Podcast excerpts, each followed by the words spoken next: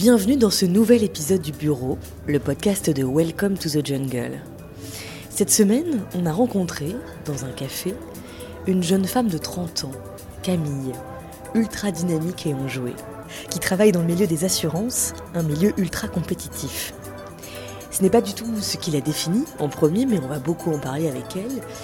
Camille a la mucoviscidose, cette maladie génétique des poumons et du système digestif.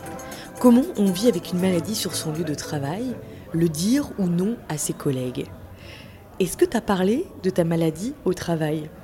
Alors, j'ai dit à la RH que j'avais des problèmes de santé. J'ai pas détaillé. J'ai dit à mon N plus 1 parce que c'est quelqu'un déjà avec qui je m'entends très bien humainement et à qui je ne voyais pas euh, mentir à chaque fois, je minimise un petit peu en disant que la seule chose que ça, euh, que ça entraîne, c'est des rendez-vous médicaux et des choses comme ça. Ce qui est loin d'être le cas. C'est loin d'être le cas parce que déjà, en fait, finalement, mes rendez-vous médicaux, euh, j'en ai toutes les semaines voire plusieurs par semaine. Donc c'est des rendez-vous chez le kiné, c'est des rendez-vous euh, chez des spécialistes, c'est c'est d'ailleurs une à deux séances de kiné par semaine. Et puis en fait, euh, ce qui est le plus difficile, c'est qu'il y a vraiment des moments où je ne tiens plus debout. Je suis très fatiguée et euh, c'est des milieux de requins, c'est des milieux où les gens tiennent, euh, où les gens avancent, ils ne sont pas là à se regarder le nombril, encore moins celui des autres. Et du coup, bah, il, faut, il faut marcher ou on crève. Quoi. Tu leur as pas donc dit le mot mucoviscidose je ne leur pas dit le mot mucoviscidose. Je ne leur pas dit parce que euh, c'est euh, une maladie qui euh, est relativement connue, enfin le mot est connu, et le truc c'est qu'en fait depuis Grégory Le Marchal, les gens sont persuadés que quand on est atteint de cette maladie, on va mourir. Alors Grégory Machal, il a eu un impact énorme sur euh, la maladie, sur euh, la qualité de vie des patients à l'hôpital, etc. Les fonds récoltés par l'association et bien d'autres d'ailleurs euh, ont permis de rénover des services qui étaient hyper vétus. Le penchant un peu plus négatif, le, pendant pardon, négatif, c'est que bah, les gens ont vu qu'il était mort. Quoi. Et quand on leur dit mucoviscidose, ils s'attendent à ce que, bah, en fait, ce soit euh, comme une sclérose en plaques, ça se dégrade, ça se dégrade, ça se dégrade, et qu'en fait, euh, bah, vous ne puissiez plus rien faire, et qu'à terme, euh, bah, vous mouriez à 40 ans. J'imagine que c'est compliqué dans le milieu du taf, parce que ça veut dire, bon bah, si elle peut nous claquer entre les, doigts dans deux secondes, on ne peut pas lui donner de responsabilités. Ça, je pense. Au court terme, sincèrement, je suis pas sûre que ça ait une influence. Euh, j'ai la chance d'avoir un bagage académique qui me permet d'ouvrir quand même pas mal de portes. En revanche, je pense qu'effectivement, euh, si je leur disais exactement la pathologie dont je souffre, je pense sincèrement qu'ils euh, la vision qu'ils auraient de moi au court, enfin au moyen plutôt et à long terme serait quand même, quand même un peu plus compliqué parce qu'ils se diraient effectivement est-ce qu'elle est capable dans quelques années de faire ce travail-là? Est-ce que tout simplement, même à moyen terme, est-ce qu'elle est capable de fournir les efforts nécessaires et puis très sincèrement, avoir l'étiquette de malade, c'est difficile quoi. Moi, j'aime pas du tout mettre ma maladie au centre de ma vie. Elle est forcément là et elle est suffisamment là par elle-même euh, pour des questions nécessaires qui sont les médicaments, les séances de kiné, euh, les rendez-vous à l'hôpital. Euh. je veux dire, je prends une vingtaine de comprimés par jour, on est obligé d'y penser quoi. ça déjà au quotidien pour moi c'est très dur. Enfin moi je ne veux pas voir dans le, regard des gens la pauvre. Qu'est-ce qui est difficile à, à masquer du coup Oh la fatigue. La fatigue et surtout elle est difficile à faire comprendre. C'est-à-dire que enfin, dans le monde du travail actuel, tout le monde est fatigué. Sauf que quand vous dites aux gens je suis fatigué, ils se disent mais c'est bon, euh, elle va se reposer euh, plus tard, euh, là il faut qu'elle donne un peu le max et après ça ira mieux. Bah non, en fait, euh, votre ordinateur, quand il vous dit euh, je dois, enfin, je m'éteins, j'ai plus de batterie, vous lui dites pas euh, ah non mais c'est bon, il va tarder un peu, il va me donner un peu de sursis et, je le brancherai plus tard. Non, il s'éteint quoi. Et parfois, Camille s'éteint. Il y a quelques mois, elle a changé de travail, toujours dans le domaine des assurances, d'un boulot itinérant où elle pouvait organiser son temps, elle se retrouve dans un open space avec des horaires fixes, beaucoup plus contraignants et moins adaptés à ses gros coups de fatigue. Comment tu gères cette fatigue au, travail, Camille? Alors, déjà, je me suis mise au thé. J'ai toujours des fruits secs avec moi, du chocolat, des choses comme ça, des trucs qui donnent un peu d'énergie.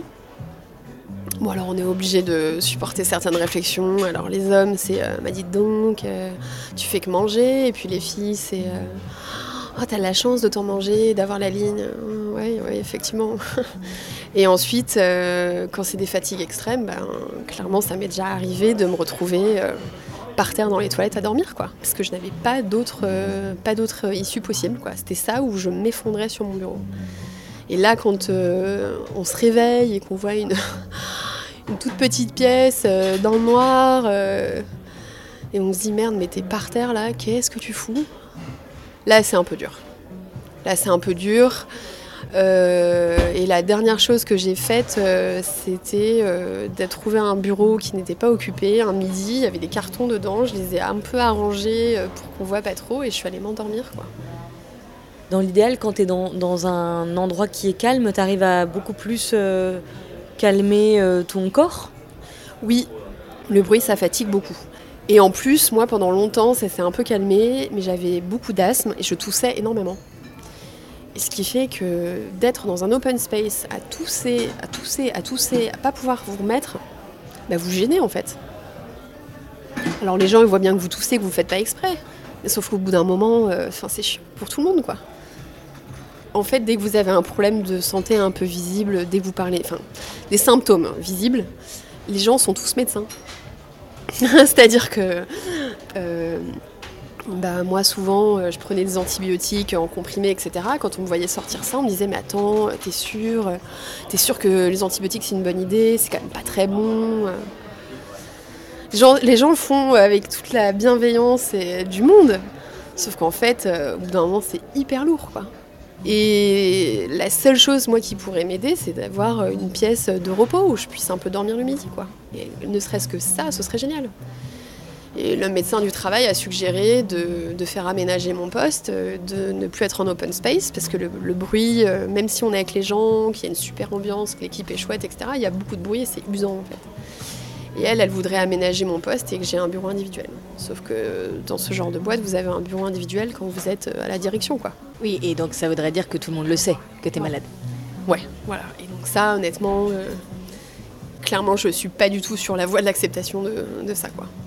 Mais ça me changerait la vie. Du coup, tu te, tu te mets une sacrée pression. Oui, je pense. Et en plus, vous faites, enfin, clairement, quand vous êtes crevé comme ça, vous n'êtes pas efficace. Et vous faites des conneries. Sauf que quand vous avez des responsabilités et que vous engagez votre entreprise dans des contrats, des choses comme ça, vous ne pouvez pas vous permettre euh, de faire n'importe quoi.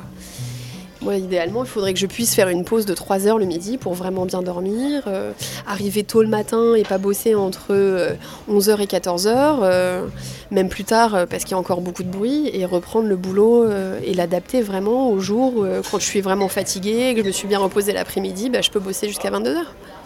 Mais vous pouvez pas ça c'est un milieu qui est globalement euh, assez codifié, où les gens euh, donnent le meilleur d'eux-mêmes en permanence. Euh, tout le monde est plus ou moins des requins, essaye de gravir l'échelle de l'entreprise, etc. Donc, si vous prêtez flanc à une critique, si vous vous exposez, à, si vous exposez vos faiblesses, clairement, vous vous faites marcher dessus. Quoi.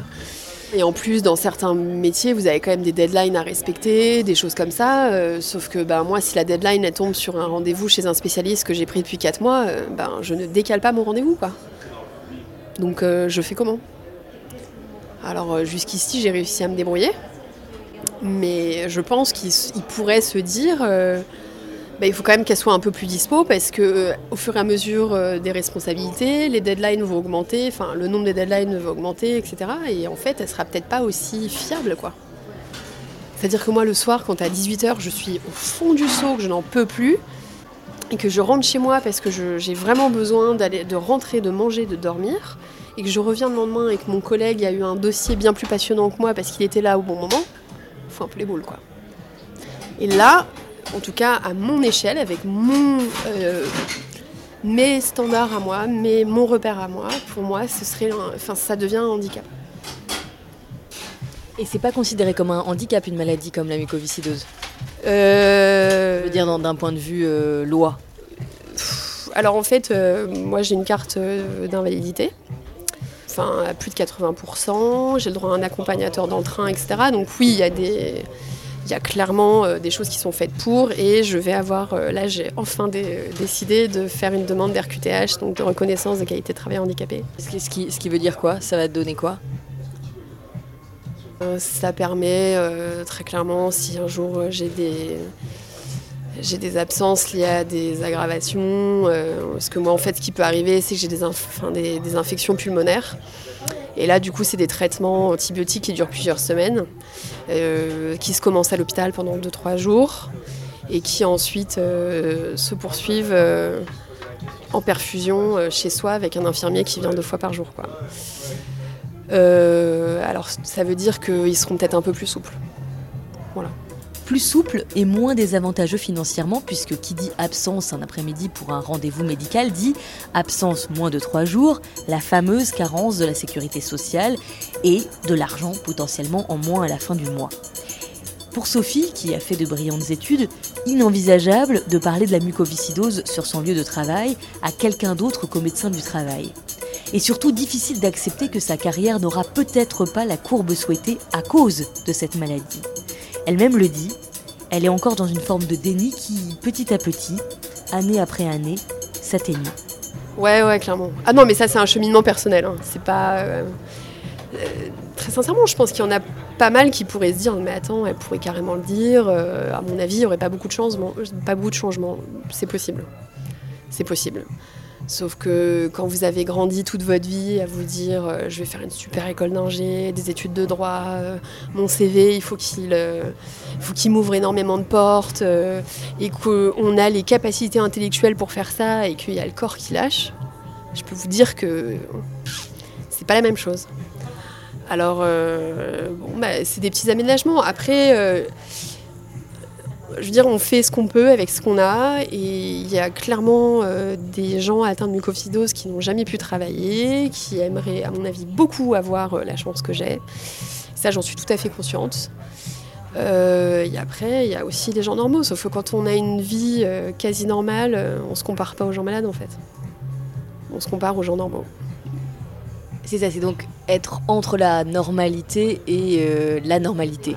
C'est-à-dire que je suis pas assez malade, je suis pas assez handicapée pour que euh, j'accepte et en tout cas je bénéficie euh, tout le temps d'un traitement un peu de faveur, euh, etc., comme une personne en fauteuil roulant, comme une personne aveugle, parce que disons que je suis pas assez, je suis pas assez malade pour considérer, pour prendre en considération ma maladie H24 à 100% tout le temps, tout le temps, tout le temps, mais je suis trop malade pour pas le faire non plus, quoi.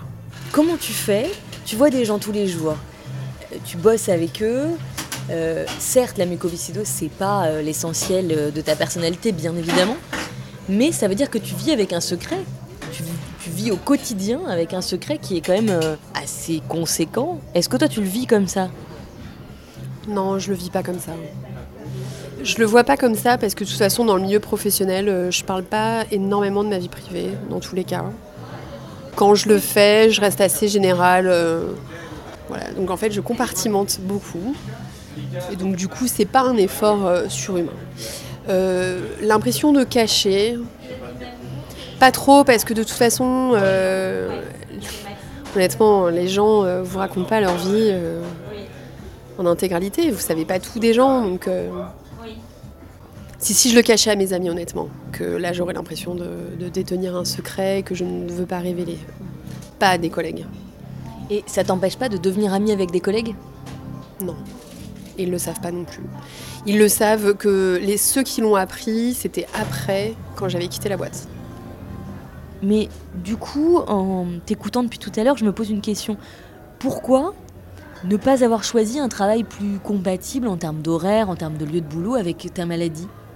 Ouais, ça fait partie des choses euh, pour lesquelles je me pose beaucoup de questions, parce que là, en fait, je me rends compte que j'ai vraiment peut-être pas les moyens de mes prétentions, les moyens physiques de mes prétentions, en fait. Euh, et du coup, je suis en train de, enfin, de petit à petit revoir un peu ma copie. Ah, c'était quoi, ce, justement, tes prétentions euh? Ah, bah, mes objectifs, c'était des objectifs de jeune fille élevée dans un milieu, enfin, dans une famille appartenant à la classe bourgeoise où il faut travailler pour s'épanouir, gagner plein d'argent, avoir des responsabilités, etc. Donc forcément, j'étais un peu dans ce moule, un peu ancré dans cette façon de penser. Et, et là, je suis en train de déchanter parce que je me rends compte que même si j'ai quand même nuancé tout ça en me disant que euh, je ne veux pas que mon travail soit le centre de ma vie, que je veux trouver un meilleur équilibre entre la vie professionnelle et la vie personnelle, je veux trouver un travail qui ait du sens, etc., comme énormément de gens sont en quête. Euh, mais je suis en train de me rendre compte que clairement, le rythme de travail, euh, bah, c'est un facteur que je vais devoir prendre en compte davantage. Et puis aussi un problème, c'est que quand vous avez grandi avec, avec cette envie de de grimper, d'avoir des responsabilités, de faire bouger les choses. Euh, euh, moi, je parle pas de devenir un requin. Hein. C'est pas euh, moi écraser les gens pour arriver à mes fins. Ça ne m'intéresse pas. C'est au contraire insuffler un dynamisme, un certain, une certaine humanité dans une entreprise, etc.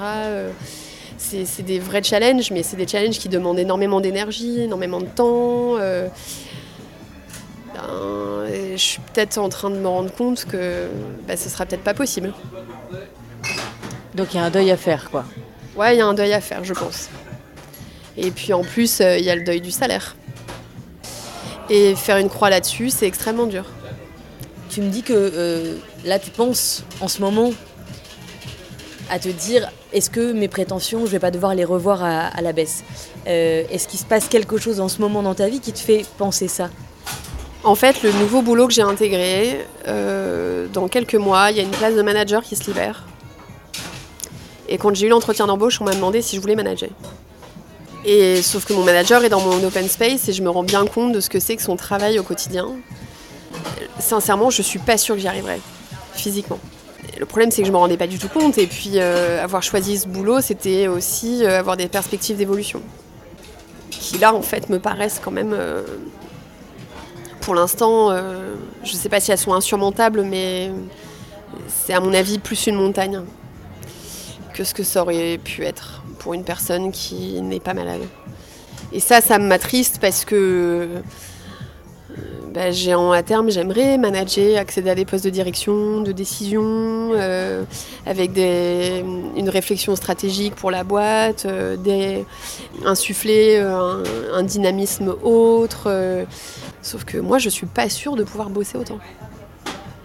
Alors qu'intellectuellement, oui, je pourrais, il n'y a pas de raison. En revanche, physiquement, je sens qu'il y a des moments où mon corps lâche. Mais euh, quand euh, vous avez vraiment une barrière dont vous n'avez pas voulu tenir, compte depuis le début et finalement, en fait, euh, bah, cet obstacle est là, il est beaucoup plus haut que ce que vous pensiez, bah, on se dit, mince, t'as pas été hyper maline sur le coup, quoi. T'aurais peut-être dû faire autrement. Peut-être qu'un jour, je me dirais, mais en fait, t'as fait tout ça pour finalement pas accéder à ce que tu veux. Donc, est-ce que peut-être que dès le départ, t'aurais pas dû faire un truc qui t'emballait vraiment, quoi? Ah oui, parce qu'il y a ça aussi, c'est-à-dire que tu as, l'impression de ne pas être. Et en plus, c'est exactement dans les postes qui te plaisent. Ouais, ouais. Donc il y a vraiment, il y a les deux. Après, ça, c'est une autre problématique, mais il y a quand même. Euh, quand, on, quand on a été euh, élevé, câblé pour euh, réussir et accéder à des sphères un peu élevées, bah, ne pas réussir, c'est un échec en soi déjà. Et du coup, c'est là que je me suis rendu compte que j'étais peut-être un peu exigeante avec, moi-même. C'est difficile à accepter. Ainsi se termine cet épisode du Bureau, le podcast de Welcome to the Jungle. Partagez-le autour de vous, mettez-nous des étoiles si vous en avez envie. Et vous aussi, racontez-nous vos histoires de boulot. podcast.wttj.co. Je vous dis à très bientôt.